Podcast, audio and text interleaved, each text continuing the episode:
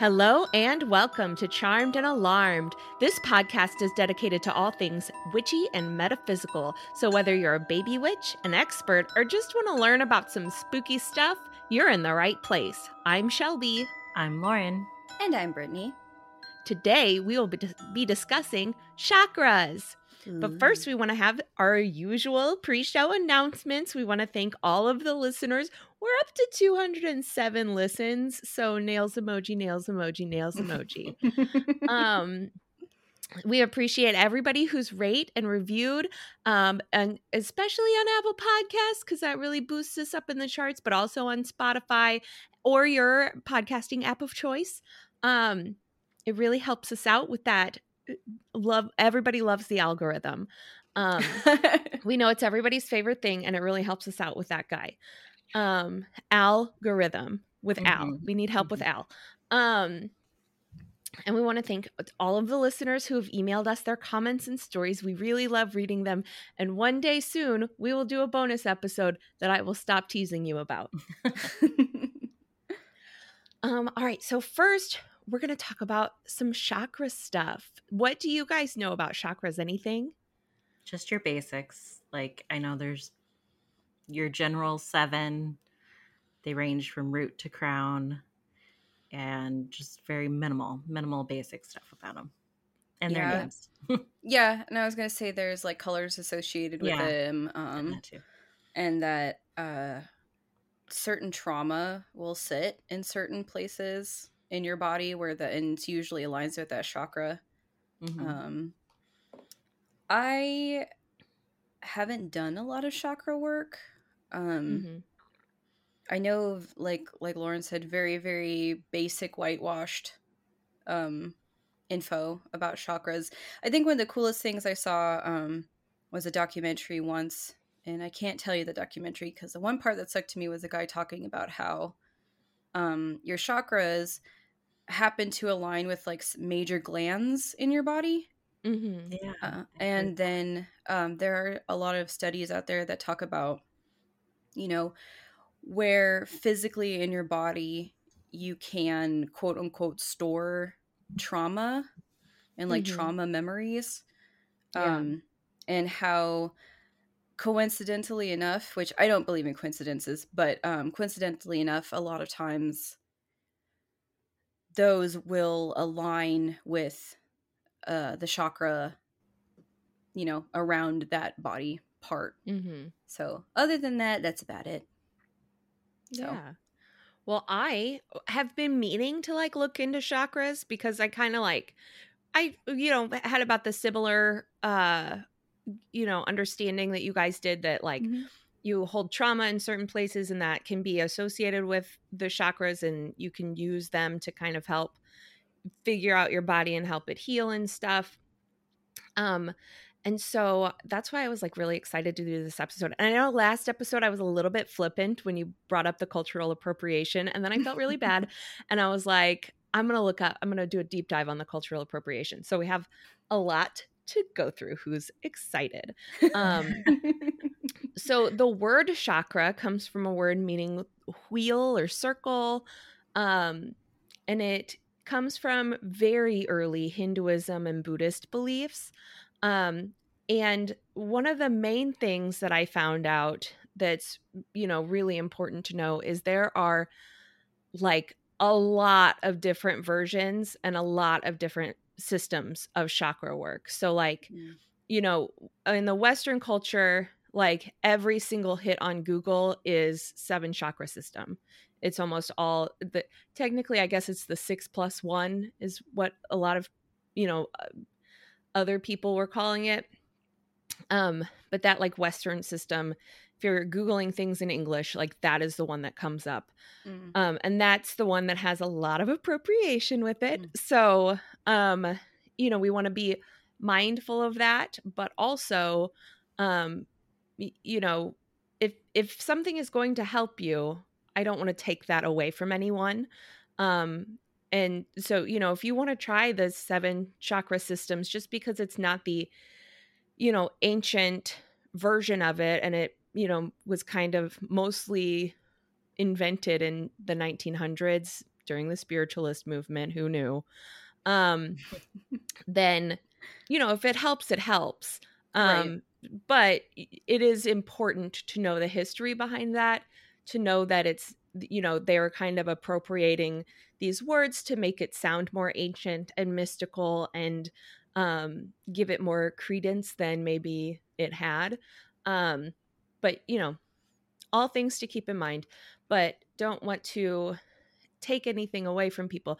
Now, people who are like making money off of this, yeah. maybe maybe look a little more deeply into it. Um, you know, if somebody's selling stuff about chakras and crystals and blah blah blah, take a deep look at it.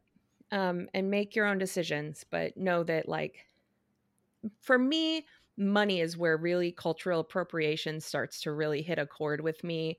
Um, I know it's not great to do anything else, but when like, I mean, when like white people are profiting off of other cultures that they've historically oppressed, that's when it's really like, come on, guys. Um, yeah. Like there's a difference between cultural exchanges because that happens all the time, especially right, yeah. now because it's so easy to communicate and experience things globally because of the mm-hmm. internet. So sure, there's going to be like cultural exchanges. Like that's natural that right. happens. But like you said whenever it's like a majority group who have historically oppressed a minority group and then they're making profits off of a bastardized version of what the minority group believed in Mm-hmm. that's yeah, that becomes it's very a problem. Yucky. Very yucky. I feel yucky. yeah. Um. So early Sanskrit text talk about um, eh, chakras as more of a meditative visualization, um, and they used like flowers to sort of symbolize what you're meditating on. So basically, you would kind of you know, pick an area of your body and you would visualize like light, and then you would turn that light into like a flower with a certain amount of petals. So, like the crown chakra is um, like called the thousand petal chakra. So, you would a thousand petals. So, you'd think of it as like a very full flower. And then, you know, they would say mantras and, you know, relate it to your physical body. But the whole idea of it spiritually, especially in Hinduism, is um, connecting your like non physical body with your physical body. So, mm. um, or they, sometimes they would call it the subtle body. So, the physical body, the sthula sharira, sharira, sharira, I've been practicing. And um, the uh, subtle body, which is the like non-physical body, is the shuk, shuk, sukshma sarira. I'll edit those out. Yeah. Um, so it's basically like the psyche, um, or like the plane of the mind sort of thing. Um, but it's the belief that they both affect each other. So, you know, your thoughts and um, actions have an effect on your physical body and your physical body has an effect on how you're feeling emotionally or spiritually um things like that. So it's more of like a give and take sort of thing.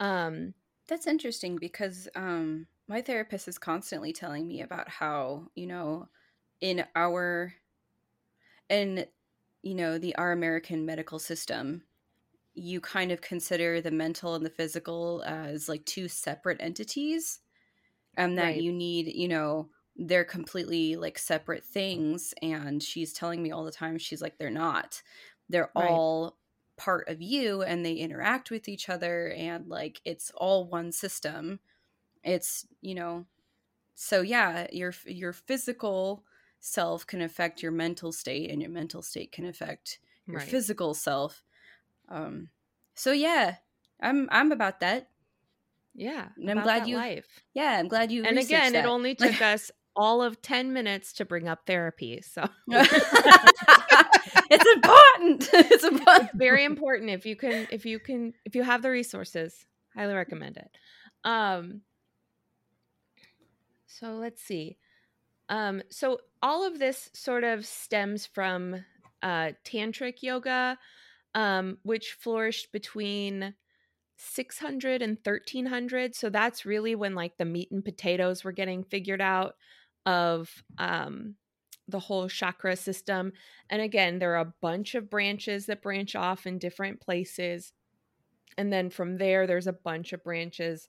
So there's some people that think you know that are well i don't want to think say think that there are because they're not chakras are an idea they're not a like physical thing so mm-hmm. there are some people that use four chakras there's some people that use six there's some people that use five there's some that use 80,000 mm-hmm. um so you know there's there's a whole range, wide range, whole wide world of chakras um, that we just probably are not going to have a lot of time to get into. No. Um, so, but the seven chakra, which they call the six plus one system, is the one that uh, the Westerners really took and ran with in the early 1900s.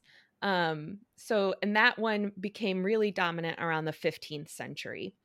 Um, so and like i said earlier there's no like right or wrong way to do chakras um and that's why i don't want to say like you know the whitewash version is wrong because it's not technically wrong it's an idea but they were wrong the way they went about it um but there's no but if you're using it it's not wrong to use it it's not wrong to use the 4 it's not wrong to use the 15 it's not wrong to use any of them. There're just many ways of thinking about how um, to visualize energy. It's just a tool to use. Um, and then most of the systems, though, have a few centers in common. So, like the lower belly, the heart, and the crown are in almost all of those. And that's where, like, humans feel emotion when you're, you know, just like all of our terminology gutted, heartbroken, mm-hmm. um, you know stuff like that we feel it all in our in those you know three places mostly. So those are kind of like the most common between all of the chakra systems. Isn't that where um, your vagus nerve runs too okay i'm getting I, am getting a look. So your vagus nerve uh i'm assuming it's in nevada is where it runs through i mean that sounds legit to me. Um Vagus nerve. And it's V A G U S nerve. Well, they spelled um, that wrong. How embarrassing. Named a whole nerve and spelled it wrong. Let's see. Where do you where does it run from? I mean, thank you for the images, Google, but I wanted information. Uh, the vagus nerve is the longest nerve of the autonomic nervous system and is one of the most important nerves in the body. Helps to regulate uh, critical aspects of human physiology heart rate, blood pressure, sweating, digestion, and even speaking. Uh, yeah, yeah, yeah, yeah. Tell me where it runs from. Uh, it's a very long nerve that starts in the brain stem and extends down the neck into the chest and the abdomen. So, yep.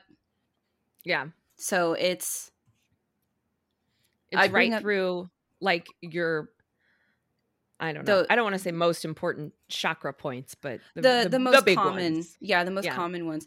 That's interesting because um once again, therapy. But I was reading about how um vagus nerve trauma can be passed down like genetically.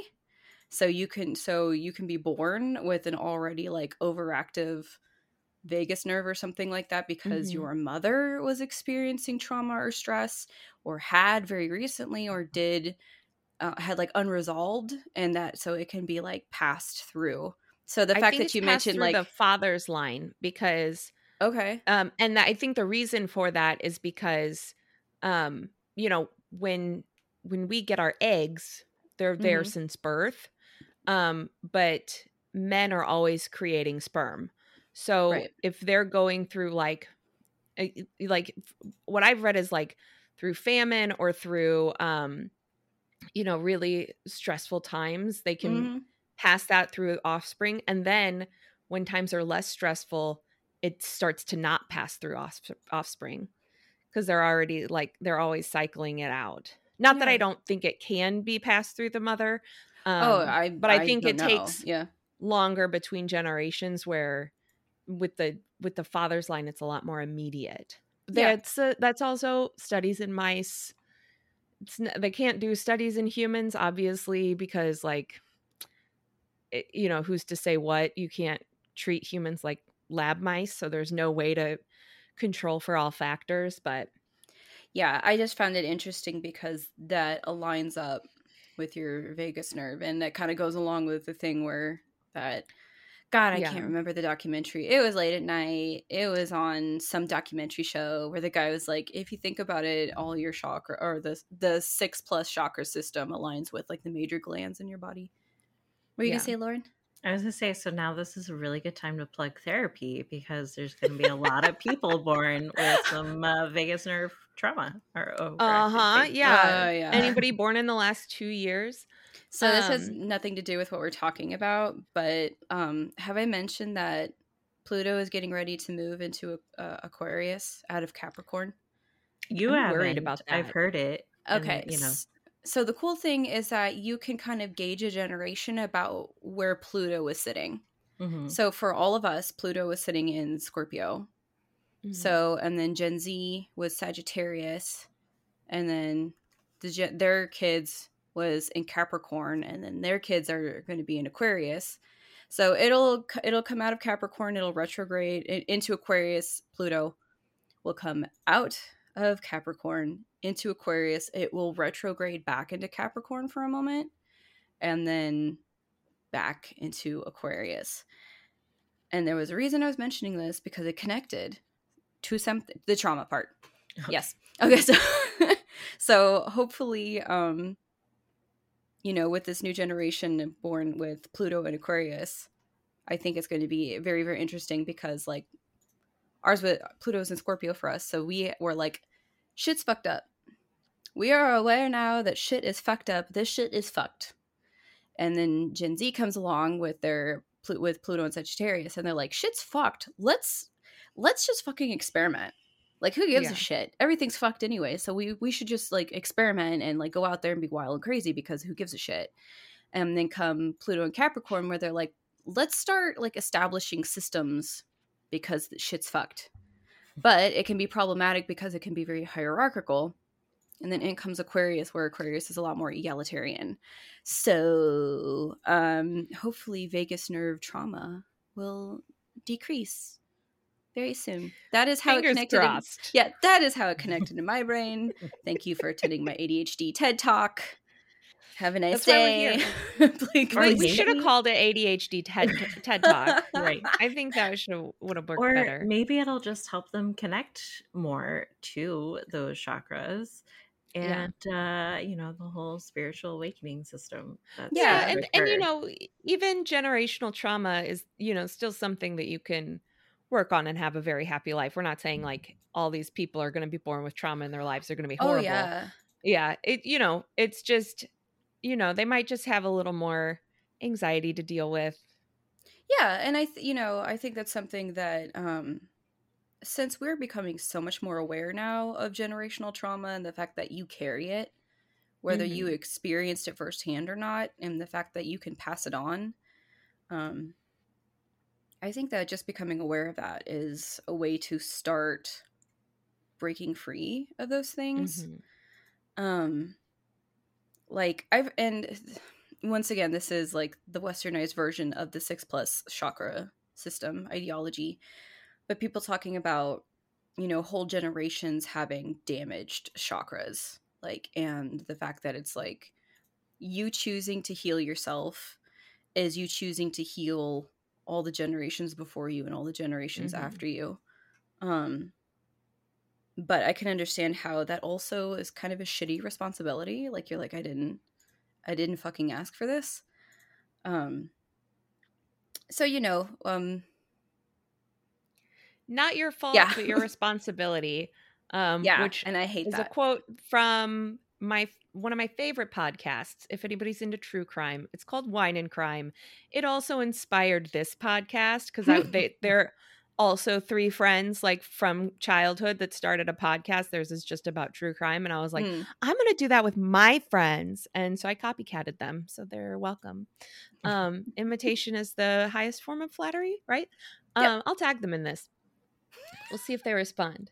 Um, so, but all of that to say, Buddhist chakras. So, you know, uh, along with Hinduism, Buddhism took these sort of tenets and ideas and stuff um because they're also like a very meditative religion mm-hmm. um so they have five chakras in the system of buddhist chakras that i found um there might be more systems uh, just like the other one but these are the five that i found. So the basal basal basal chakra um which is associated with the element of earth and has the mantra of lam. So i think they do like um because there's a lot of mantras in um hindu as like hindu's chakra as well. Mm-hmm. um but i think they you know they say their mantra and they meditate on the mantra and things like that um the abdominal chakra which is associated with the element of water and the mantra is vam the heart chakra, which is so associated with fire, and the mantra is Ram. Uh, the throat chakra is associated with wind, which makes sense, and that mantra is Yam. And then the crown chakra is associated with space, which I like space as an element. How come we didn't have that over here? Right. um, in the Western culture, that's a way cool element that I would like to um, have, but that mantra is calm. Um, so that's what I found on that. I kind of st- stuck more with the um, Hindu chakra just because the, you know, we have to pare down information somehow, and that's what I did. I I picked I picked and chose. Do um, the um, um two different systems? I know they're different, but uh, I can't recall. Does the Hindu system or the Westernized version, the six plus? do they have elements that are associated with them?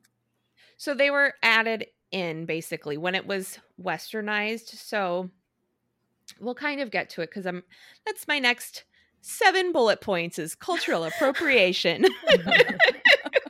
um so you know i'll kind of define cultural appropriation first um so it's the unacknowledged or un or inappropriate adoption of customs practices ideas etc um, of one people or society by members of another um, who are typically more dominant people or society. So, you know, when the Brits went and colonized the world, um, and they, you know, took practices like spices and teas and stuff and and brought it over with, you know, and now you you know you think of tea as British when really it wasn't that sort yeah. of thing.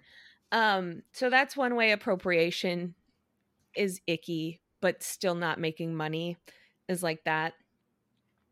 I guess it kind of does. Um, but uh, so here's what happened. Um, there were some people in like the late 1800s, early 1900s, um, and they were like, these chakras, they sound great. We're going to white people it up and make them even better because um, that's what white people thought back then. Um gentrification so, at its finest. Yeah John Woodroffe um he translated a book apparently very poorly according to a sanskrit scholar that i read um i i wonder if i wrote down the terms he used he didn't put it lightly. It was like bastardized. it was like the oh, term he used. So, um, and then, uh, you know, there were other books. Um, I'm trying to find the name of the other people. They're lower in my notes. Um, but they sort of, when we say like each chakra is associated with a gland, in the the same spot, that was these people. Um, when they wrote, you know, the books of the chakras, they put them in the areas where they knew glands were so that they could Huh, associate okay. them. Okay. Um, which again, they're they're appropriating. I do agree that they're appropriating. Do I think that that is a useful thing that they did? I'm I still find that useful. Mhm. Um, they didn't do it in the right way, but it I don't think it cannot be used at you know at this point. Well, yeah, and it makes me wonder if maybe that was. Hmm. Do you think maybe they were just trying to make it more understandable or relatable? I think they were trying to make it more scientific than, Yeah. than spiritual.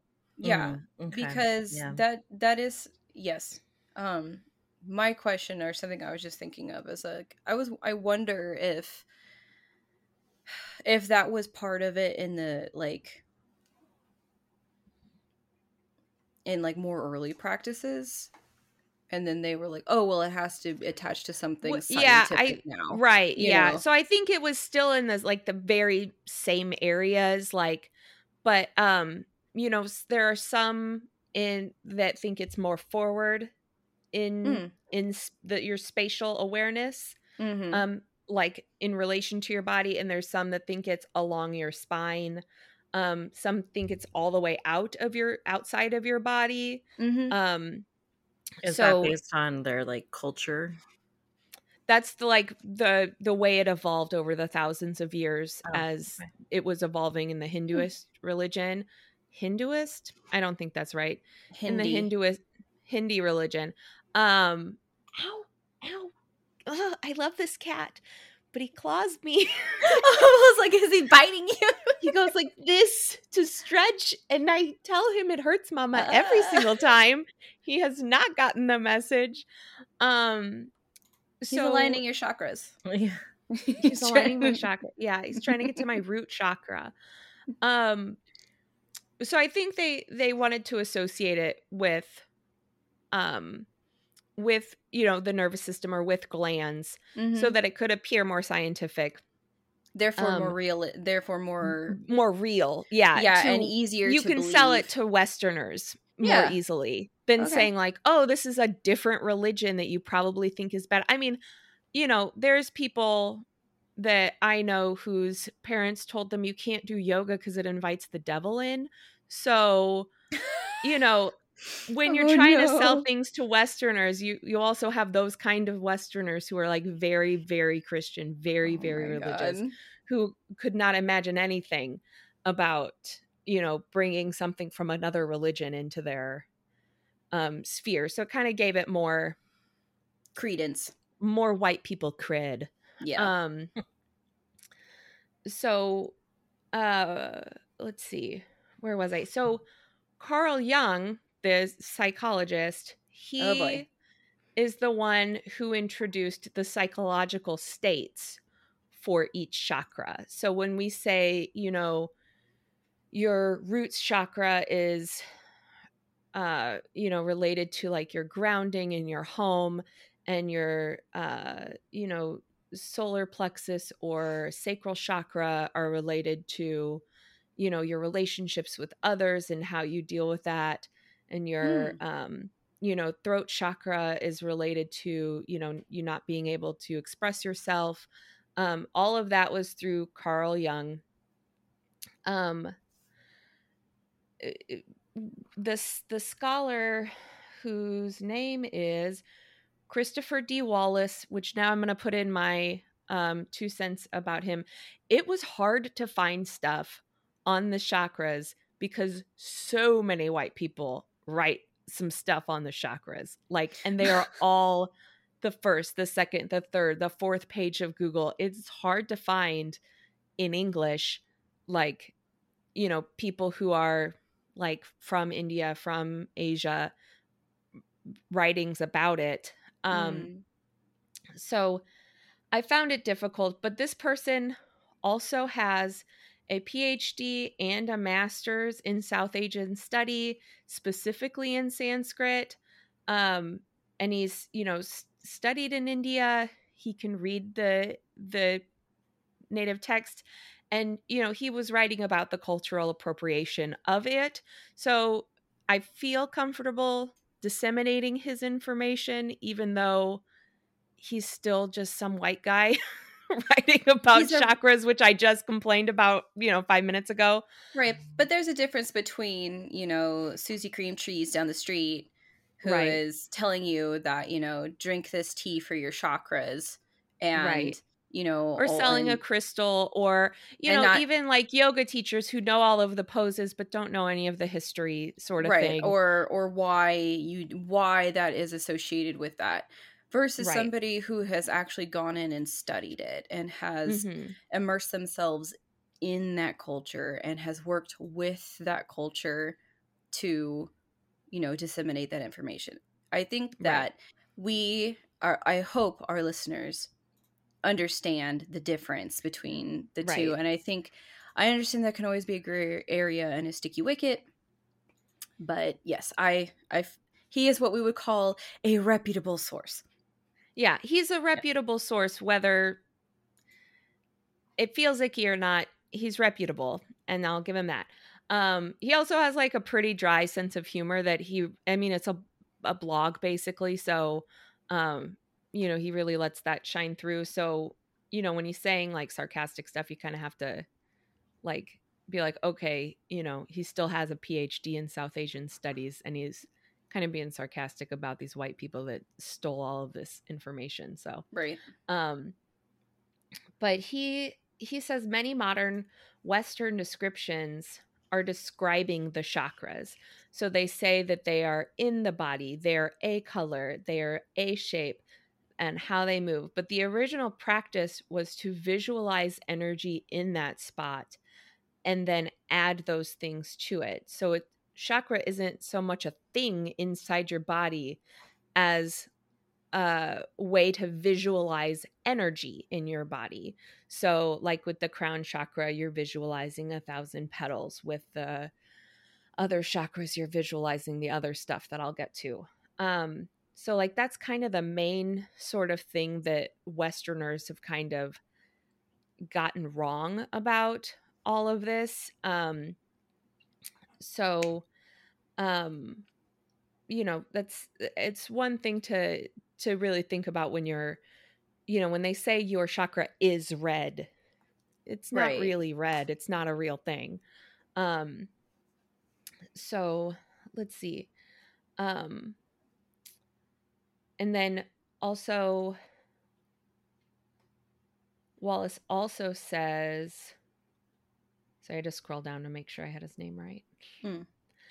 Um so with with Carl Jung, um they're using like the 13th century sort of version of chakras that it was popularized in the 13th century um, but we do not find each chakra associated with a specific emotion or physical state rather each petal of each lotus chakra is associated with a distinct emotion or physical physiological state um, and there seems to be no pattern to which we could create a label for the chakra as a whole so each chakra isn't like one specific thing. Mm. Each chakra contains all things. Um, right. And it's, you know, a way to visualize that energy.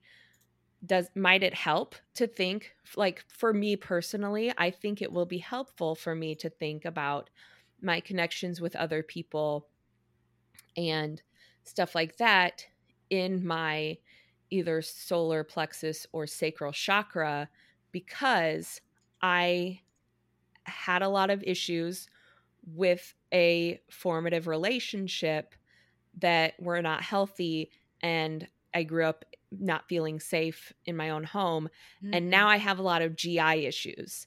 Um, so in mm-hmm. my mind those relate directly and this is a way that I can think about it to try and heal my body through therapy, through meditation, through visualization, and through medication. all yeah. working together. Um and there's something to be said about like um you know, you have strong associations, let's say with colors. You know, mm-hmm. when a lot everybody personally has an association with particular colors. So when I think of like golden yellow, I think of like afternoons and like the sun and warmth and happiness and you know that's a happy color for me so it would make sense that if i'm you know focusing on a chakra or that place in my body that i have been taught to associate with a certain chakra to want to fill it with like that particular color right. and like you know to you know strengthen it or whatever. Um so yeah you know i agree with you that it's definitely a tool that is extremely helpful but you know like you've talked about i think understanding the historical context behind it understanding where that came from understanding the appropriation that goes behind it just forms a deeper appreciation mm-hmm. is kind of how i feel yeah. about it. you have a deeper appreciation of like where that came from right um, well and the better that you can visualize it the better you're able to work with it. Yeah. You know what I mean? Mm-hmm. In your mind. Um so there is a person who wrote a book called Wheels of Life, Anodea Judith. Um, and I guess that's a very, very popular book, and it, you know, is based on this Western Carl Jung, John Woodroffe sort of version of the chakras. Mm-hmm. Um, but people do find it very helpful um, but it doesn't have any basis in Indian sources. Um, each chakra, this is from Wilson as well. Um, each chakra, Judith tells us, is associated with a certain bodily gland, certain bodily f- malfunctions, certain foods, certain metals, mineral, herb, planet, path of yoga, suit of the tarot, uh, Sephira of Jewish mysticism and Archangel of Christianity. None of that's found in the original sources. No. So, like, all of the associations with like crystals and minerals and herbs and planets and astrological signs, none of that is from like the origins of um, chakras. Again, can we take something and improve upon it for our own personal practice, I don't think there's anything wrong about that. I think maybe if you're trying to disseminate that to other people as mm-hmm. truth, there's something wrong with that. But if you find that book helpful in your meditative or um, healing journey, I don't want to take that away from you. Yeah, I kind of think like um, the, you perfectly described the idea of being eclectic. Yeah. You know, right. Think, yeah. Yeah. Yeah. We're eclectic pagans. Um, right. It's like whatever tool works for you, you know, as long as it's not coming from a closed practice where, it, you know, that has its own sticky wicket. Right. Yeah. But, you know, like it's like, hey, that works for you. And that helps you to understand yourself or whatever. Yeah. Like you said, I, there, I don't really think that there's much of a problem with that. Right. Yeah. Um, and if it helps to associate like a crystal that, you know, if it's the same color as a chakra that you want to associate with that color and it helps you to put it on your stomach while you meditate, do it. You know, just do it. If it helps, it helps. So this comes from, I keep having to scroll down to find his name, Wallis. Mm. Um, the uh, the the most outstanding features of the chakra system in the original sources are these one, that the mystical sounds of the, the Sanskrit alphabet are distributed across all the petals um, of all of the chakras in the system. Two, that each chakra is associated with specific great element earth, water, fire, wind, and space. And three, that each chakra is associated with a specific Hindu deity or deity. This is because the chakra system is, as I said, primarily a template for nyasa, um, mm which is placing. Um, in nyasa, you visualize a specific mantric symbol in a specific location on a specific chakra in your energy body while silently intoning its sound. Okay. So, so essentially, what he's saying here, from you know, from what I am garnishing, is he's essentially saying that you know in the original it was something where it was a very specific, intensive, meditative thing where mm-hmm. you were then creating um or gathering or you know whatever energy in that specific area in your body by utilizing these tools yeah and yeah. focusing on the the sounds of the alphabet and the mm. you know mm. the, the petals that you're working with and and the elements and really doing like some deep inside your head work yeah. around all of that um, does it did he ever talk about the reason why they were placing energy there? He didn't get into it. It was mostly about the the differences between western and eastern. Yeah. Um i'm sure he goes into it on his blog because it sounds like he and he has several books. He's mm. i mean he's a published author too. Um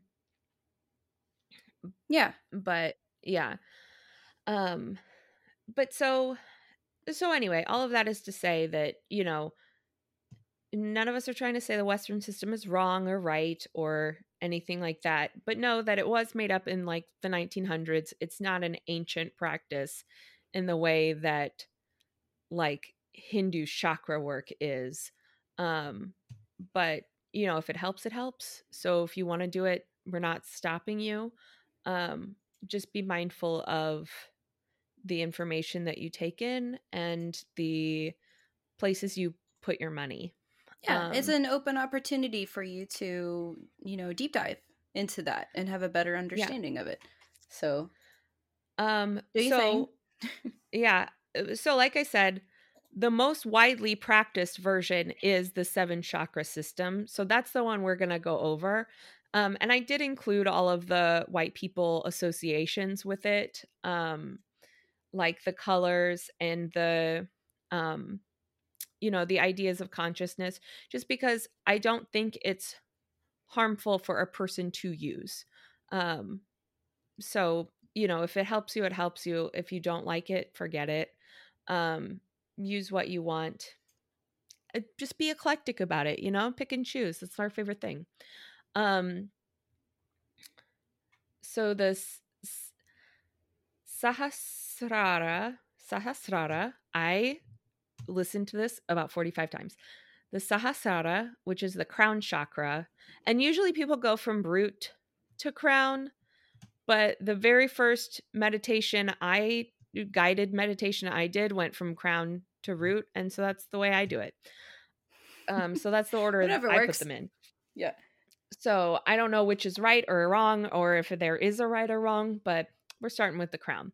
Um, and the crown means thou or uh, Sahasrara means uh, thousand petaled.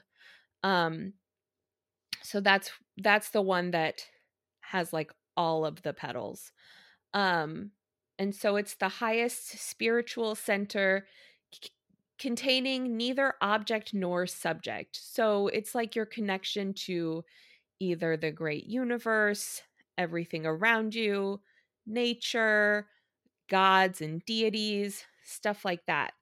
Um, it gives us or your higher self. Um, when you're talking about, you know, when people talk about your higher self, um, it goes beyond personal preoccupations. Um, so kind of gets you out of your like uh it, the way I think of it as out of your like earthly stuff, like your pentacle suit stuff, and into your like um you know higher sort of associations with you know you're one with everything sort of ideas um and it's associated with violet or sometimes white um so i say don't choose associate it with both.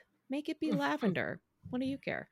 Um so the the next one is the ajna um, which is the third eye chakra um, or it's sometimes called the guru chakra um, and it the it comes from the word command um, it's the subtle center of energy where the tantra guru would touches the seeker um, during the initiation ritual um, is how that started um, and this is where the i consciousness is absorbed into the super consciousness um, associated with indigo so that it's associated with the indigo so um the way I've sort of thought of it is um your connection to like the esoteric side of things, your connection mm-hmm. to um high priestess vibes, you know, I get that from your third eye chakra sort of thing, like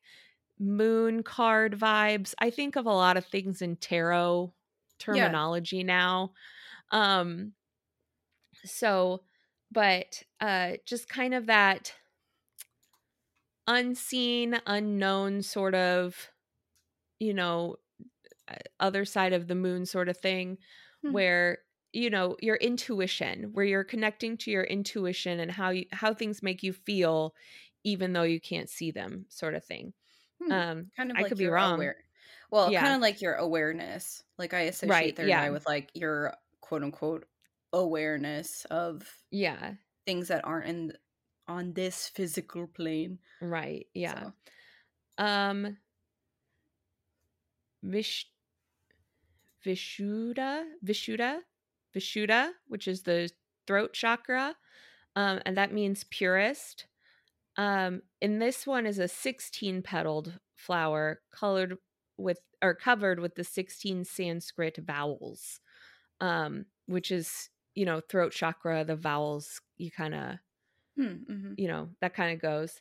Um, it's associated with the element of space, it drives communication.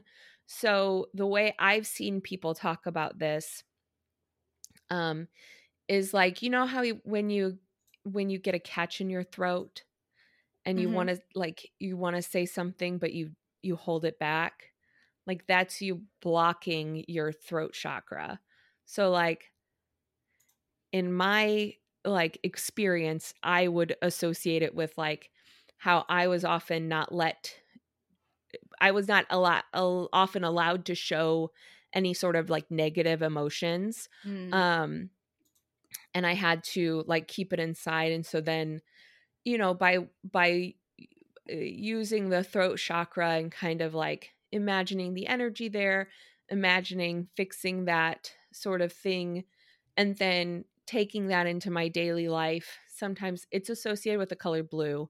So then I'll mm-hmm. take like a blue stone with me and I'll set it in front of me when I'm at work so that I make sure that I'm always reminding myself that I don't have to keep quiet to keep other people um eh, to to constantly keep other people's feelings at the forefront of my mind. I can say things that make people uncomfortable and that's okay. Um you don't have to make yourself digestible for everyone right. around you. Yeah. Mm-hmm. Let them choke, you know. Um so I would give them a piece of my mind to feast upon, and I bet they would choke. Yeah. Um, oh. If anyone gets that quote, uh, let me know in the comments below. Yeah, tweet at us. From. We don't have a Twitter. Tweet at us. Um, so. Um, Lauren's just shaking but, her head, like she's just like these two. I'm sorry, I'm trying. My dog's been whimpering. We've. It's a nice day, so we. Oh, I can't hear walking. her or him. And, sorry. Yeah. Well, it's because I've been muted. so that's uh... why. yeah. Don't worry like too much about it because I can always edit it. Just as long as it, he's not whimpering while you're talking, you're good. Mm, okay. Um I like that idea. See. And that's yeah. Maybe that's why they associate colors. So you have something that, you know, helps you put the two right. together to be more mindful about and carry that thought with you without it having to be a little more um physically remembered yeah. or I don't know. Right. Yeah, well it gives you another thing to associate with it with, with it which I think is is not bad. Yeah, remembering. No. Well, and I have a question. Um, this happens yeah. to me quite a bit, actually. I will suddenly have a very strong inkling towards a specific color and I will want to immerse myself in that color. I will want to wear that color. I will want like my background on my phone and my computer and everything to be that color. And then you it's, you know, at some point I kind of find out that it is like indicative of something. And so lately I've been really really into powder blue. Like that mm-hmm. sort of um is kind of like a sky blue. Some people will call it periwinkle, even though I think it's more purple, mm-hmm. but just like a pastel powdery blue. I've been really into it.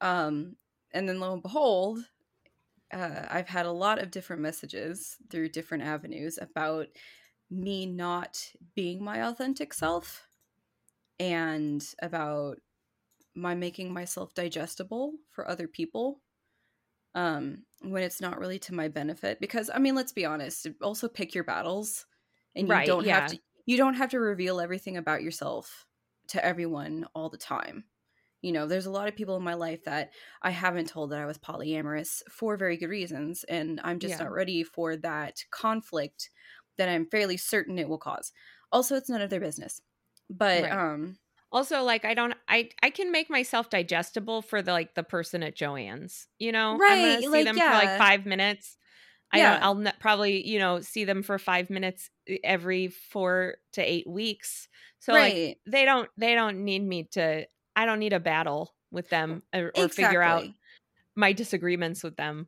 right, exactly. And so, you know, it's one of those things where it's like, however, I was finding that I was putting on a mask for everybody in particular situations. Mm-hmm. And I mm-hmm. wasn't always just being myself. And, you know, so I kind of I had to do a deep dive into that and like why do I do that? What's the point of that? Um I obviously created that for a reason. So what's mm-hmm. going on there? Um and then it'll be really funny because after I've kind of worked through that, I will no longer be as like obsessed with that color anymore. So, so, I don't know if lately you, guys... you, said it was powder blue. So lately it's powder blue. So I've been um, doing a lot of, you know, throat work as far as like, mm-hmm. okay, well, what what have I been blocking and what have I, you know, been wanting to say and I'm not saying it? Why do I feel like it's unsafe to say that? Because the whole reason you don't mm-hmm. say something is because it feels unsafe. Right. And so me just kind of stopping and being like, this feels unsafe. Why does this feel unsafe? And then like, you know, going through that. It's still I'm still obsessed with that color right now. I'm still like super into powder blue. I'm just like, oh, it's so feminine and pretty and you know, oh, I just absolutely love it. And so I'm just immersing myself in it and allowing myself to like it and allowing myself to be open to whatever like that's telling me. Mm-hmm. Sorry, I got it. I got something in my throat. I say as I'm talking it's about perfect. third chakra work right now. um, but yeah, I don't know if anything like that happens to you guys, or if you've experienced something like that before, or I don't know if I'm smart enough to notice it like you do. I don't know. I don't think being smart has anything to do with it. I, I mean, you just I think it has a little bit to do with it. it. Yeah, yeah, no, it doesn't have anything. really smart. Uh, most of the time. Thank you. I appreciate that. oh, that's another thing. Accepting compliments with grace. Guess who is oh, shite yeah, at that? Mm-hmm. Me. Oh, we're all conditioned not to. I, I mean, fucking... our, our whole lives we were conditioned not to. I've been working on like accepting compliments, but not like also giving them back right away. Mm. Like I'm just accepting them and letting that be and like yeah. take that in like i'm allowed to be complimented. Yeah. i don't have to be the one that always compliments it's not others. transactional. Yeah. Right you don't which, have to give somebody else another compliment. Which a lot of people expect they expect a transaction to happen when mm-hmm. they give you a compliment and i you know i don't know if this will help you lauren this is what has started to help me whenever i'm thinking about it um is i will say thank you i really appreciate that that means a lot to me and oh, oh yeah. thank you right right it's yeah. like instead of just being like uh, you know for me because what i started doing was just being like oh thank you which you know the tone was saying that i don't really believe you or mm-hmm, like i'm right. awkward and so like i have found well, yeah like i don't know what to do with this information right now because our brains don't know what to do with it mm-hmm. like the buffer yeah. symbol happens on my but if you give yourself like a purpose yeah i feel like the i really appreciate you gives it like a purpose mm-hmm. like you know instead of your instead of making it transactional and giving them a compliment back you're saying like i really appreciate that you said that like you can make your thanks the transaction right mm-hmm. exactly um, and then i think that gives that the person a lot more like the person who complimented you like it makes them feel better like they're like oh i mm-hmm. I helped out this person and I didn't even know that they needed it. And yeah. Mm-hmm. So, you know, Yeah. that's a, uh, I'm going to label that as all throat, throat chakra Yeah. stuff. Thank you for that. Um, so, so the next one is the anahata, which is the heart chakra, um, and it means unstuck. Um, so it's symbolized by two intersecting triangles, um, you know, upside down from each other, forming a Hmm. six-pointed star, um, which symbolizes the union of male and female. Which you know, it was it, it was made a long time ago so like they all, you know, everybody thought in the binary well, back when they made this. when know. were when were the symbols created? Those this? symbols were created back with the Hindu stuff. Okay. Huh. Yeah. Um so, you know, I personally like to think of it as like the union of two people or even like the union of like eh, Internal 'cause and I- external.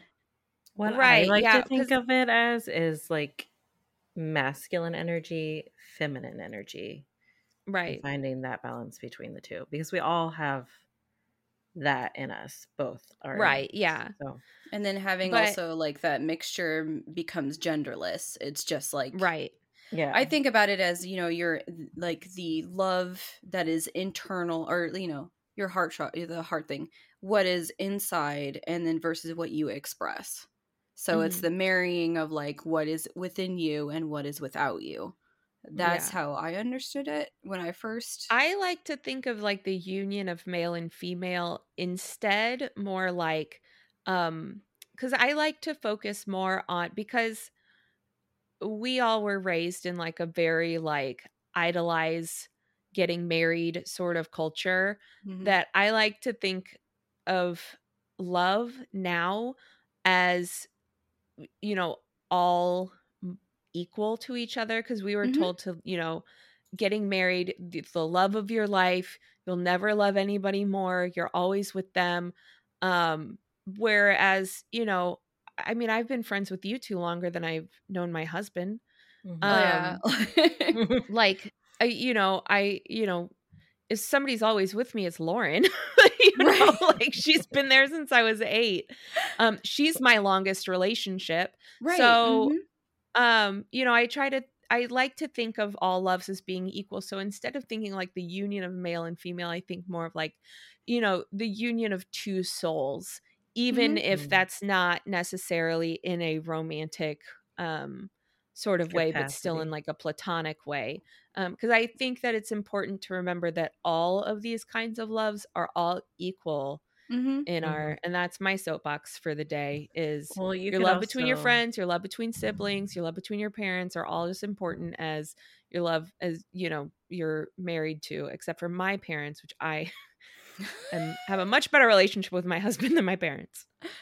Well, also Brittany kind of touched on it, but basically, like your love with yourself. I Mhm. think maybe is what you're trying to get at too Right? Yeah, yeah, and loving As yourself as is your important. That's true. for others. So Yeah, Yeah, like I it's like all that, that love that you have on the inside for like for yourself, and then Mhm. you know the love that you express. And well, and like Shelby, what you were saying too, you could also um you think about it as the marriage of love between you and the universe or the cosmos. Mhm. So between you and whatever the, The, greater in. being, yeah, right. Um yeah that's and i th- i like that it can be interpreted yeah, so many different ways too. Because yeah it's like it's whatever fits in your box because i truly i truly believe that um divine because i don't have a better word for it divine universe source or whatever comes to you in whatever way will suit you best if you're Mhm. willing to accept that if you're willing to explore it so for some people who have accepted it and explored it like believing in nothing is what connects them most to Mhm. that or you know maybe being catholic is what really connects Right. them to divine or whatever and you know insert whatever so yeah like as shelby has said this entire podcast a multitude of times already whatever works best for you, as long as you're not being an asshole. Yeah. Do your thing. As long as you're not hurting yourself or others, you're good. Go for it. Um, so the heart chakra is um you know linked with compassion with life with beauty the bridge between earthly and spiritual aspirations um and it's associated with the color green which Mhm. like you know in our culture you know you think heart stuff you think valentine's day you think pink and, and red Right. um you think blood you know even if you're thinking of like anatomy so i think green is an interesting color for it um Mhm. Well, when I think green, I mean, of course, I'm going to go towards money because our currency is green. But I also do think about like um, outdoors, nature, Mhm, or nature. like Mother Nature. So then maybe that's where they even like get love. spring like blooming and stuff you know Yeah. well, they also um, wanted to connect it to the rainbow. right and it's What- it's red to to purple Yeah. and the Right. and the seven chakras it, in the in in the spiritualist movement seven was a very sacred number that's right. why we have roy g biv that's why there's indigo Right, Um, because that's why it doesn't go straight from blue to purple right. um because there's a lot of argument that indigo is a transitionary color, not Right, necessarily a, a uh, should not a be named primary. color yeah Yeah, exactly. Secondary or tertiary. Or Yeah. Yeah. So, um, but Um, yes, so that also makes sense why they made. I mean, everything that you guys mentioned, yes, but also that's that's that's the G in the Roy G Biv, so it's got to be Right, there. yeah. and it's right in the middle so uh, yeah. well, blame the sky the sky made rainbows and it's the sky's fault that the heart chakra is green Well, you know that. um never mind. I was gonna say something rude there. Keep going. I was good. I was gonna just say. imagine what she said that was rude Well, Shelby, you can edit this out, but you know, you know, the gay people appropriated the rainbow from God. i'm not editing that Speaking of the wrong way to think about cultural appropriation, that is incorrect on so many Hmm. levels. Or the whole Drew Barrymore where people got mad that she was enjoying being out in the rain and loving being out oh in the my rain. gosh yeah making fun like- of her yeah I was like, right. Let a woman live Right. I I was don't like, even human. know what we're talking about. Okay, Drew Barrymore she had made a. kind of a little bit of an unhinged TikTok, uh, Right, Where she was like out in the rain, enjoying herself in the rain. Okay. Yeah. And, which and is fine. Like, you know, if you're a public figure, you're going to get like blowback with that, sure, whatever. But I think right. it was a little bit blown out of proportion. Like, just let the woman make her videos. Right. Or it's like, but there was a lot of pushback where people were like, well, she's like, she's culturally appropriating like rain dancing. And I'm like, oh, la, la, la, wait, wait, wait, wait, wait, wait, wait. Wait. That's on. a little far. I'm, I'm going to need you to stop, look at your surroundings, and have a, and question thine self on: Is that really what's happening, or is it just a human enjoying being out in the rain, as Right. humans have done since Humans forever? enjoying a universal concept, Right. like Exactly. I was like, this is the incorrect way of yeah. using that term and the reason why people have incorrect And I'm all for calling out that. celebrities for appropriation. Oh, for Don't get me wrong. I'll do it all day long. But don't mess Um, with Drew but that Barrymore one for I dancing think in is the like rain. a little bit too far. Yeah. Yeah. yeah, yeah. Um. Okay, so the next one is the Manipura, um, which is the solar plexus chakra, which is in like the stomach or the navel area. Um, and Manipura means jewel city. Um, I don't know why, but it, it does. Um, I need to do more research, obviously. We don't have Well, enough um, time.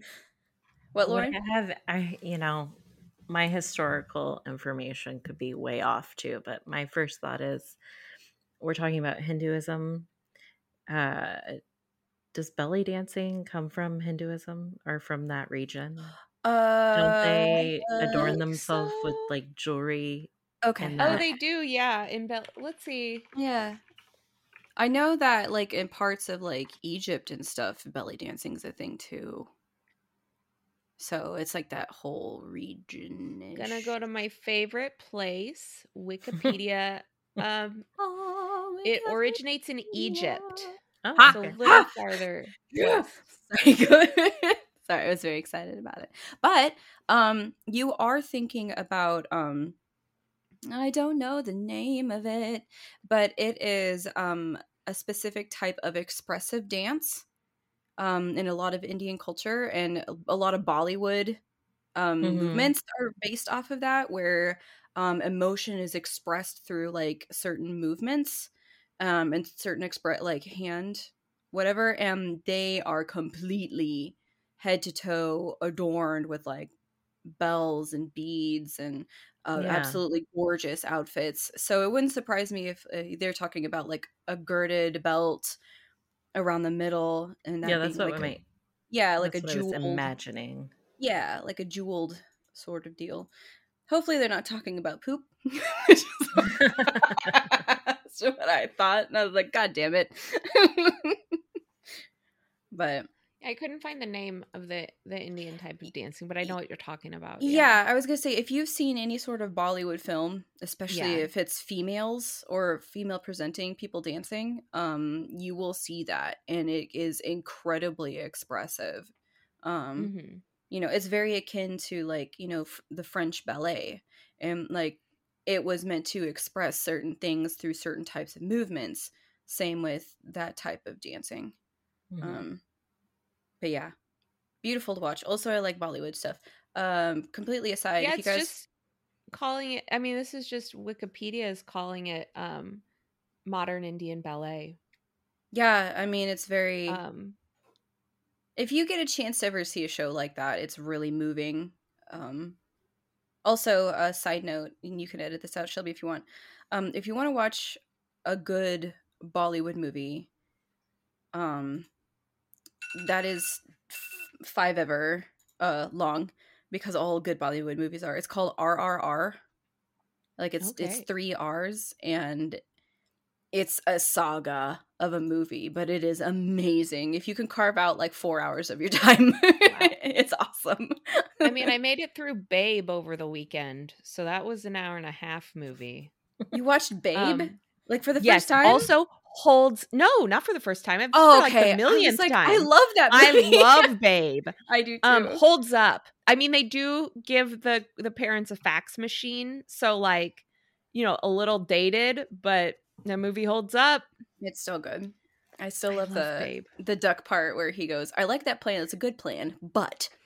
and because we use that all the time now in my house if we don't like somebody's idea but we're trying to say nicely i like that plan it's a good plan but have you considered? Yeah, my, Christmas means carnage is like my favorite scene. Uh, yeah, Christmas means carnage. it's like, oh my god, it's been yeah. so long since I saw that. I uh, sat through the three-hour and fifteen-minute Avatar movie.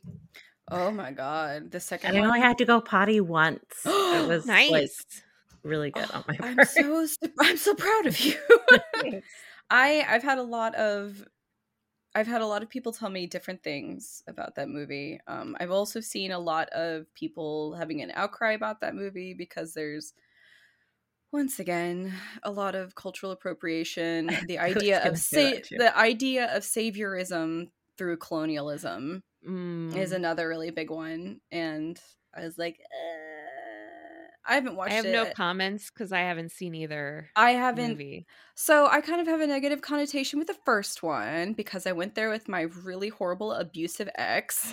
Um, I remember that he, guy. Ooh, yeah, I like him. Fuck that guy. Anyways, if you're listening, fuck you. Anyways, I don't know why you would, but Dude, we're um, gonna get down to eight, seven listeners. Brittany, we only have eight. I don't know why that. Why the hell would he be listening to this? He was the one who told. You have to wait till we have a hundred subscribers before oh we start God. saying "fuck you." Oh my God! No, he straight up told me that everything I believed in was stupid, and so okay, yeah, cool. yeah. So I, I doubt. Nice. Uh, well, I wouldn't go that far. I will. I'll do I, it for you. I hope that he takes the opportunity that life has presented him to make to himself a better, better person. person. However, also fuck him.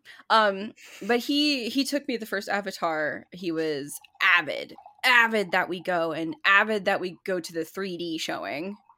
And um, Why? What's the point? And he also made me pay for my own ticket. Um, what? because he quote unquote didn't make enough money. He also never had enough money surprisingly then he around, should go by himself yeah he never had enough money surprisingly even though he had plenty of money throughout the rest of the year um, around Christmas and my birthday to not be able to afford to buy me any Christmas gifts or take me out to dinner on my birthday. And then when I would be like, well, but you just spent all this money on like this gaming stuff. Oh no, then it was my fault because I had the audacity to be born two days after Christmas.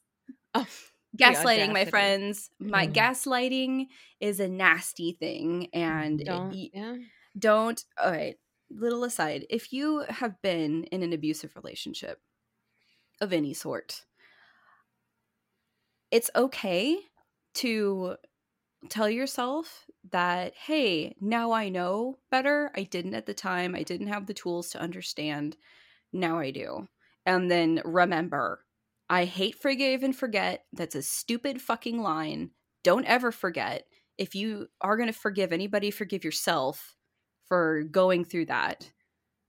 And if you feel like forgiving them, then okay, fine. If you feel like forgiving is business. part of your journey, you can do it. I'm not a forgive sort of person because no. I'm a bitch. So I forgive myself for staying there for so long. Like I forgive yeah. myself for believing the things I believed because I mean that's that's you know that's where I was at at the time. Now I know right, better. Yeah. But you know, no, I don't forgive. I understand Right. But yeah. understanding it does not mean an excuse. Knowing the reason doesn't make it an excuse. I didn't deserve right. to be treated that way.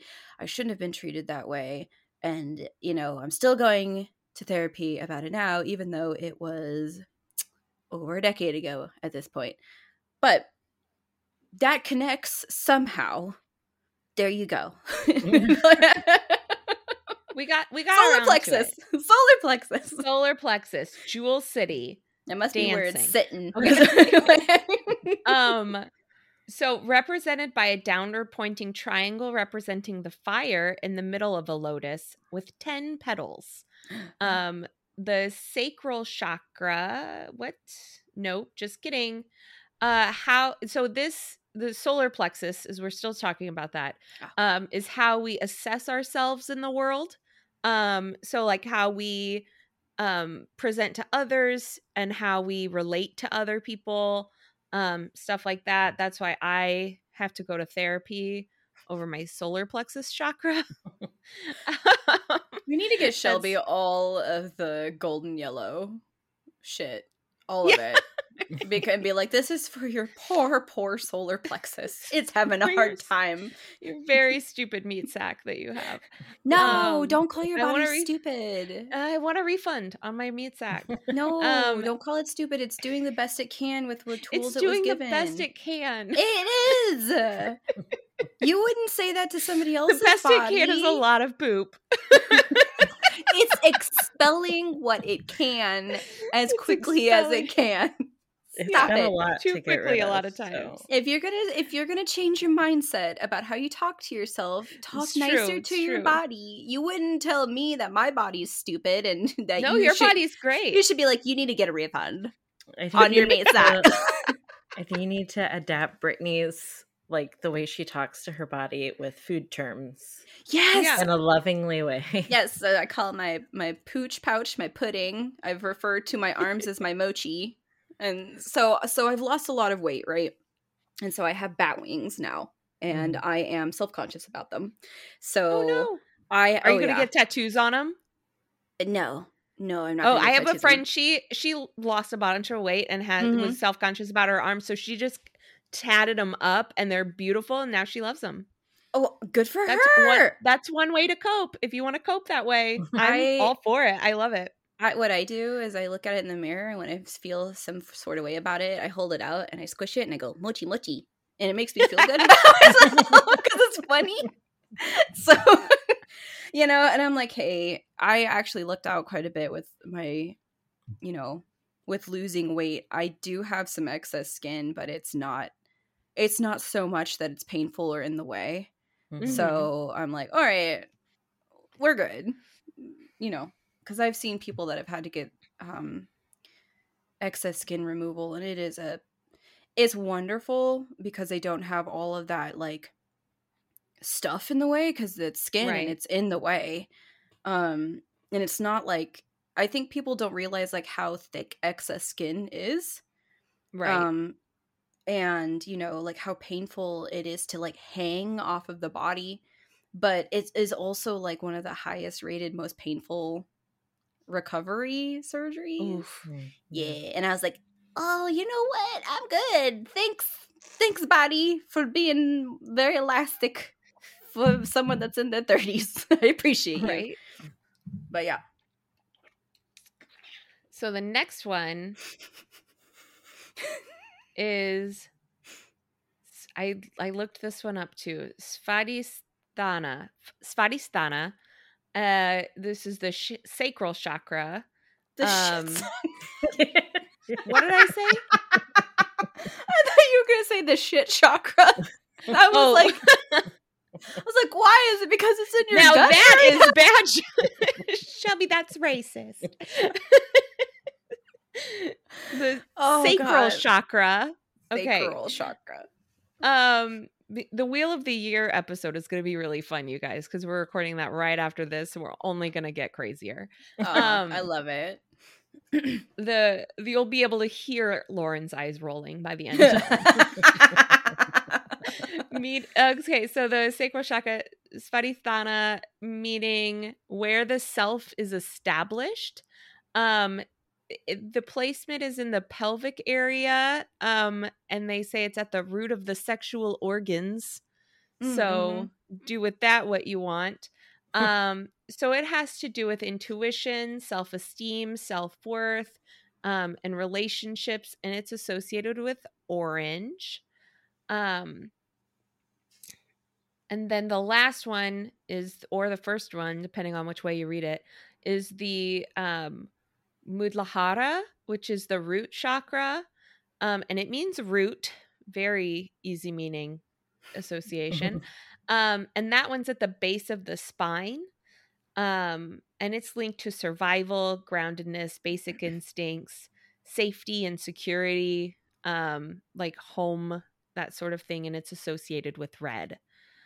Um Okay, I, I understand why people would begin there and then go up because it's kind of like your Right, yeah. foundation as you go up. Mm-hmm. But I have well you're going from the earth up to the up to the like the the greater yeah like the heavens yeah to fucking space. I've Yeah. heard from different people. Some people say that you have to like focus and build and heal from the root up in order to have them all like open and aligned.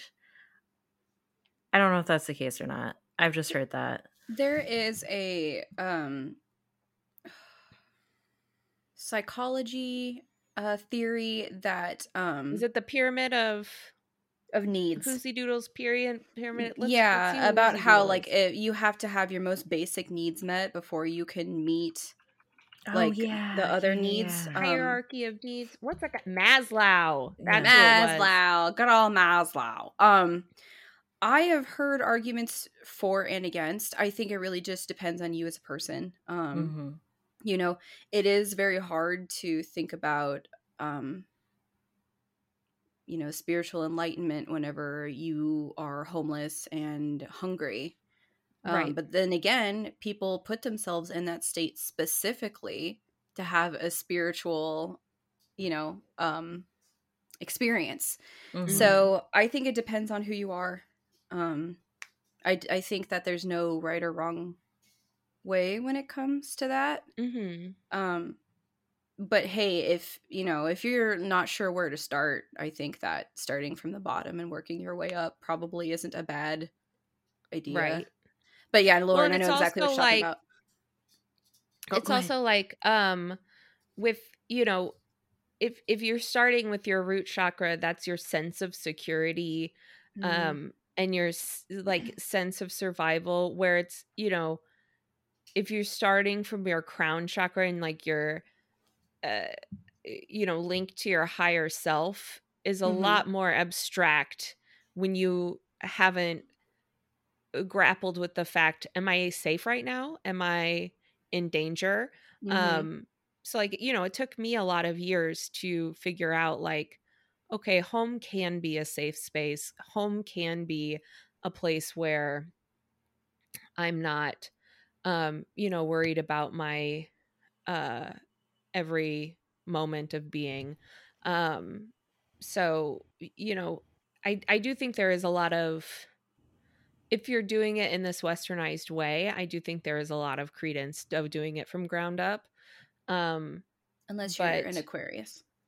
Then you go unless you're an Aquarius, down. then you do yeah, that top down is ground up for Aquarius. Yeah, because so. I mean you're an alien anyways, so you gotta go to all Aquariuses out there. I do love you. It's a joke I have among my friend group. So yeah, you know, we just like to make fun of you. It's fine. Listen, um, that's why we drink dogs on Scorpios. We have to have somebody that we. I'm not dogging on them. I'm just saying you're very spacey, and that's cool beans. You got a different perspective than what so I. So I have my Aries friend, um, who is an avid listener of. Here, I'll type her name in the chat so you know who I am talking about. Um, my Aries friend, who is an avid listener, um, she texts me all the time while she's listening. She's like, "I appreciate you standing up to the for the Aries." Why is Brittany such an Aries hater? I'm not. I'm not an Aries hater. Little I'm, uh, bit. Little bit. Okay. So I am just expressing my experiences with her personal experiences with with right. specific Aries. With specific Aries, because I've met lots of other Aries that I get along with, like this person. Get along this with them just fine. with, yeah, right. They're totally fine, and I have one, two. I have four other Aries in my four? in my yeah in my group that I roll with Some that are totally fine. Are Aries. No, uh, none of them are. But my best friends, uh, let's see. They're usually are Capricorns and yeah. Scorpios. Yeah, I was gonna That's say it. primarily my We're besties here. that I roll with are Scorpios and other Earth signs. Oh my god. But yeah, really, if there was any sign that I would have to be like, it is a high probability that I won't get along with them or that we will not see eye to eye are Geminis. That has just been my experience. You know how everybody has a name? A name of somebody that it's usually You've said this on the podcast before. I have, I have, and I'm sorry, but that's what it's like. An avid listener, I love you. I haven't talked to you in a long time. we love but you, by but by proxy, I love you through Shelby, and you're one of the good ones. I also listen. I know a lot of people that straight up are like, "God, I fucking hate Capricorn, especially Capricorn mm, girls, especially January yeah. Capricorn girls." And I'm just like, "Wow, oh, this yeah. who hurt you?" I'm an acquired taste. I understand. Who, who hurt you?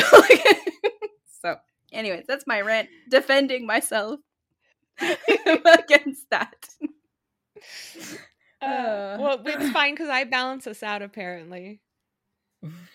um so anyway, how do you guys think that you are going to are you going to maybe use some sh- chakra work in your practice maybe?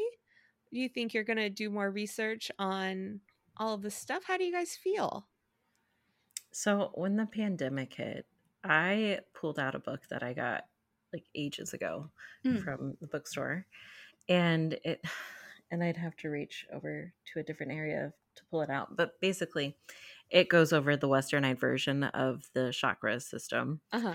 and it incorporates like different yoga poses or meditation poses mm-hmm. with the mm-hmm. mantras and then I do think there are practice. yoga poses that are a- attached with the chakras. I didn't get yeah. into all of it because yeah. I have. Well, it um, shows like some basic yeah. ones, and so I went through that and tried to do that. I didn't stick with it, but I definitely did try. And I tried with the whole like starting at your root and working your way up. Mm-hmm. And then um I was trying to use like the color association. So like if I was working on my root chakra, I'd paint my nails red or I'd wear red. Mm-hmm. Something. Oh, and I was gonna idea. like try to focus on that for the month. I only got to like I, I got through the route and then I, I kind of went downhill by, by it was the pandemic. Like you, Listen, it, nothing was real back then. The panini has us all fucked up still because it's not really over, it's but it's over. not. It's not as strong. But it's there. It's, there, there, for me to. Yeah. I have a couple books actually, uh, and I'm pretty sure they're all westernized. So that's I mean deeper, that's what you're gonna find, especially yeah. in English, is yeah. you're just gonna it's I think I, I, would, I looked hard to try and find like, you know, stuff that wasn't just like, this is a chakra, bye. Mm-hmm. Uh that was, you know, not Western and it was just next to impossible. I also yeah. have a oracle deck that goes over like the chakra systems and then I'll bring up questions for you to like ponder based off that chakra and what yeah. it like, you know, deals with or is incorporated with. Yeah. You know, um leading off of what you were saying, Lauren, there is a um on YouTube there is a yoga instructor yeah. who um the, so it's uh yoga with Lakshmi L A K S H M I and what I like about them is that they're they're first of all they're very kind. Um and they're very loving, but I believe that they are Hindi themselves. Um which I'm always like, hey, if you can find um a teacher of a, particular like mode of uh spirituality ness insert correct word there um go to the source and see what you can find from it but i like them a lot um but once again, that's uh, yoga with Lakshmi. Um, and I believe the channel's name is Sanskriti Yoga. It's S A N S K R I T I. Um, and I'll have that linked in our uh, show description yeah. as well. Thank you. Um, but yeah, are they I, easy yoga poses? I'm so not the most so, flexible person anymore. So she starts from like very, very, very beginners, like that okay. you have no the no fucking clue what you're doing. Mm-hmm. to um, I think she has some advanced videos. I've been doing the like the little baby ones, little like I am a very st- okay, and I already told these two, but I'm gonna tell our audience. Um, I pull. I had had two back spasms today. Um, my birthday was but two days ago. I'm in my early 30s and I bent down to pull something out of my purse and my entire back just went and I was like, "Oh my god, what's happening to me?" And then it happened again uh, later this afternoon. Um so either I am nutritionally low on something or I need to be a more mobile potato than I have been recently. Um be a more worldly potato. Be a more be a more experienced potato, you know. Um it's but yeah, holidays. Right. But if you it's... want Oh, go ahead. No. Oh, I was finish. yeah. Um but yeah, if you if you are you know, very very stiff, then she definitely has um some really good uh she's good with that However, mm-hmm. if you want something that is also, I don't know how inclusive she is. If you want somebody who's really inclusive as far as being plus sized or being having mobility issues, but also doing yoga, um, there's Nourished Natasha, I think is her name. Um, you know, she's uh, she also does like stuff with like tarot and talking about how like it connects and stuff like that. Um, mm-hmm she seems like a pretty cool gal. Um, but like I said, her stuff is very westernized. Um, very, very, very westernized. So, you know, do what with that information as you will. But yeah. I think you'd be okay with her, Lauren. I was gonna say you can just, you know, watch a video and see where she how she does. Because I understand the being stiff. Mm-hmm. Yeah, I, say, I saw this meme going around where it, it's like uh I don't know what day it is and I need a vegetable is like how you feel yeah. during the holidays. And I really felt that. I was like, Christmas when was the last time I had a vegetable other yeah. than on Christmas Day? Oh my God. Oh, now you got me thinking about uh I have I had some leftover lo mein, which had carrots and mushrooms and cabbage in it, but I picked out all the onions because they were still crunchy, and I don't like crunchy onions. That is one of those sensory things that I'm like, absolutely not. Um, well, but as far as practicing, um, I don't know. I don't really feel super called towards chakra work right mm-hmm. now. Um, I think I'll continue to. Well, and I don't know. I'm not even doing it con- conscientiously. It just happens where I have like mm-hmm. an obsession with a color. I let myself immerse in it. I figure out that it has a lot of things to do with a lot of stuff. And then usually there's a coordination of something going on within me that has to mm-hmm. do with that. What about you?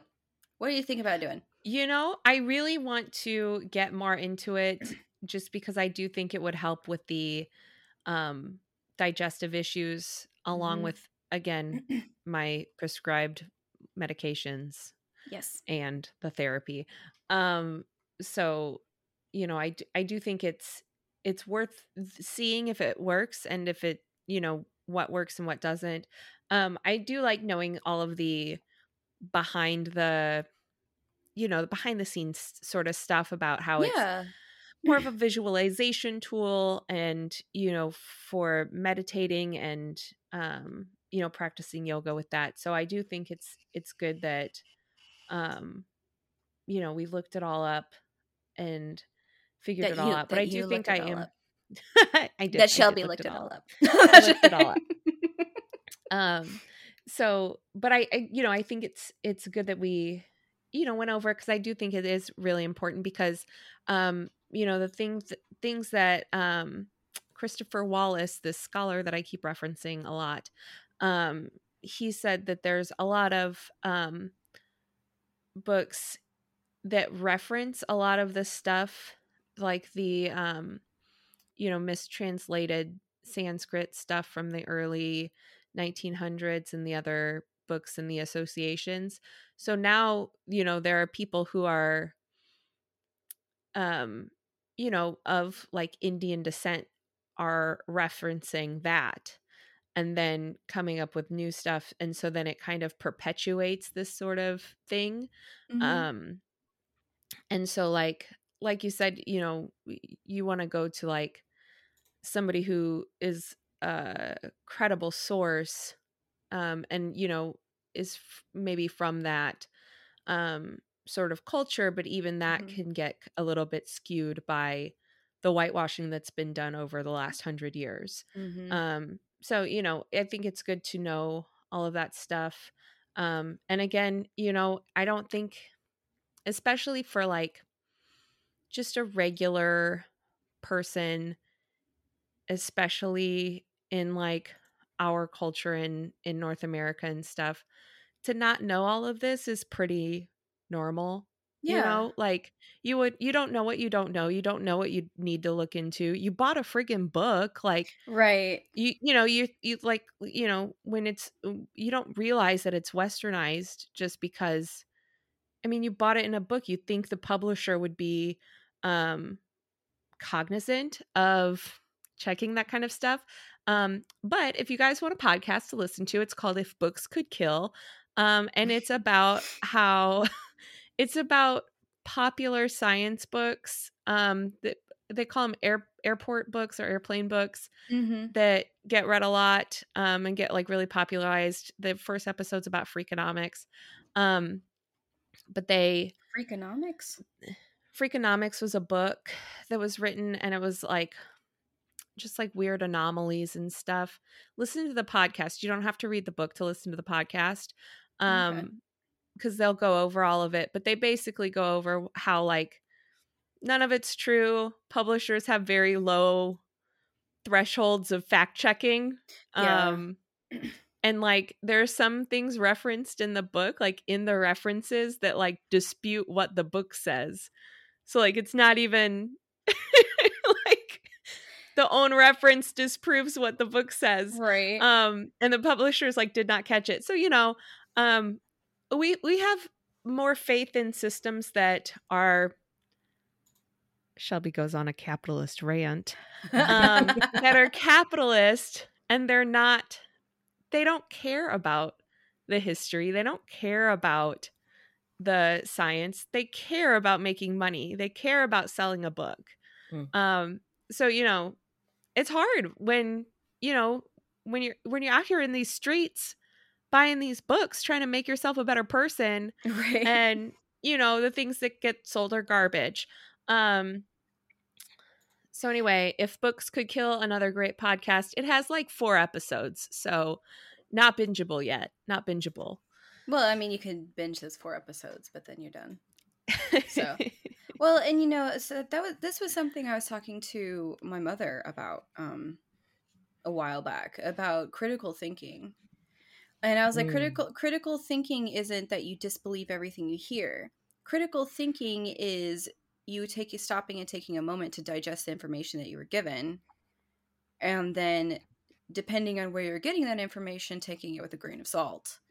And I was like, you have access to one of the largest knowledge databases to have ever existed. And it's like, you know, with critical thinking skills, and you can even look into that database and decide what things are probably a credible source and what things probably aren't a credible source. Um, but like it was one of the, you know, one of the times where she had sent my sister and I something when she asked, Hey, I saw this on Facebook. Is it true? And I told her about Snopes and mm-hmm. about like, I was like, Yeah, you can just type this into Google and look it up in like less than the time it took you to text it out and ask you know and that's I think nothing... that's a generational thing too right um i think older generations because they didn't have access to mm-hmm. the entire world's knowledge at their fingertips for almost their entire lives they're much more likely to go ask a trusted person mm-hmm. versus trying to find something on their own in this overwhelming landscape of in- information right overload. exactly yeah which i was gonna you know thank you for saying that because i was yeah gonna be like i'm not faulting her for doing that you know right there's plenty of things that like you know there's plenty of technology that's come out now that i don't even know where to start to look on how to mm-hmm. do it and so yeah i'll ask a trusted source you know like tall husband like his job has to do with computers. So a lot of times I'll be like, why is this happening? or why can't I just like plug this into that and then like it's done? And it's like, oh, well, now you need an adapter for that. And I'm like, but why for? Why for we need an adapter for this? Um, because of capitalism, probably. Because of fucking capitalism.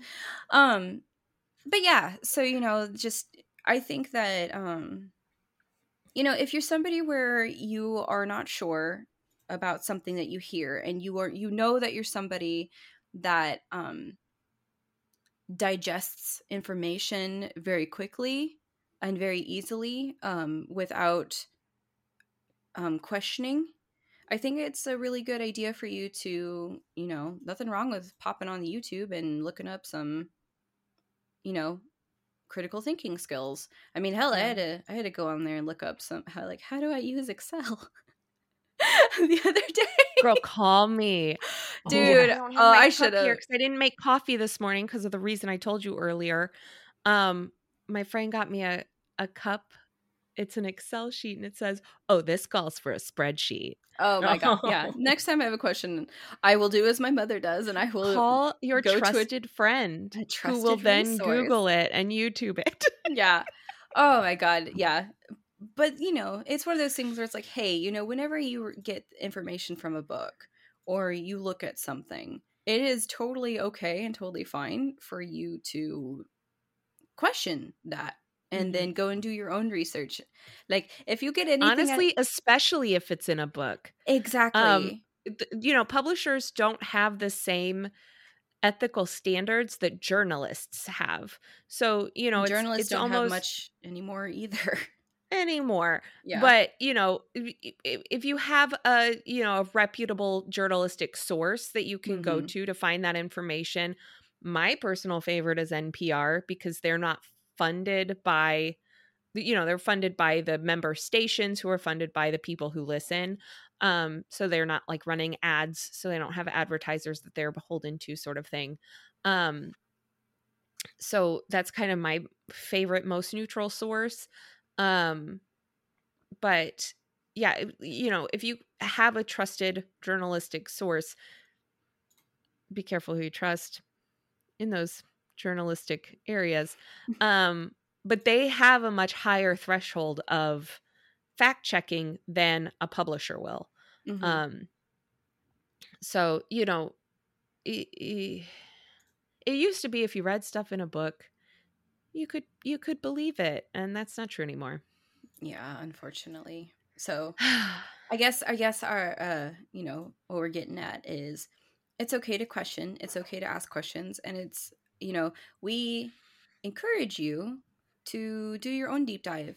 If mm-hmm. something you know if something interests you or you're not sure about that or even if like maybe you know something that we said um, especially in this episode um, you know uh, enacted or activated some strong feelings you know um, then yeah for sure total invitation to go and start doing a deep dive into it and allowing yourself to question something that maybe you believe for a really long time or something you've been told for a really long time or something that you read in a book and ingested as truth everybody's been there. We've all done that. So you know that's our open invitation to and if you think we got anything wrong feel free to email us because yes, we, we also like to you know if if i got something wrong i want to know. Yeah um especially if we so. if we pronounce something incorrectly.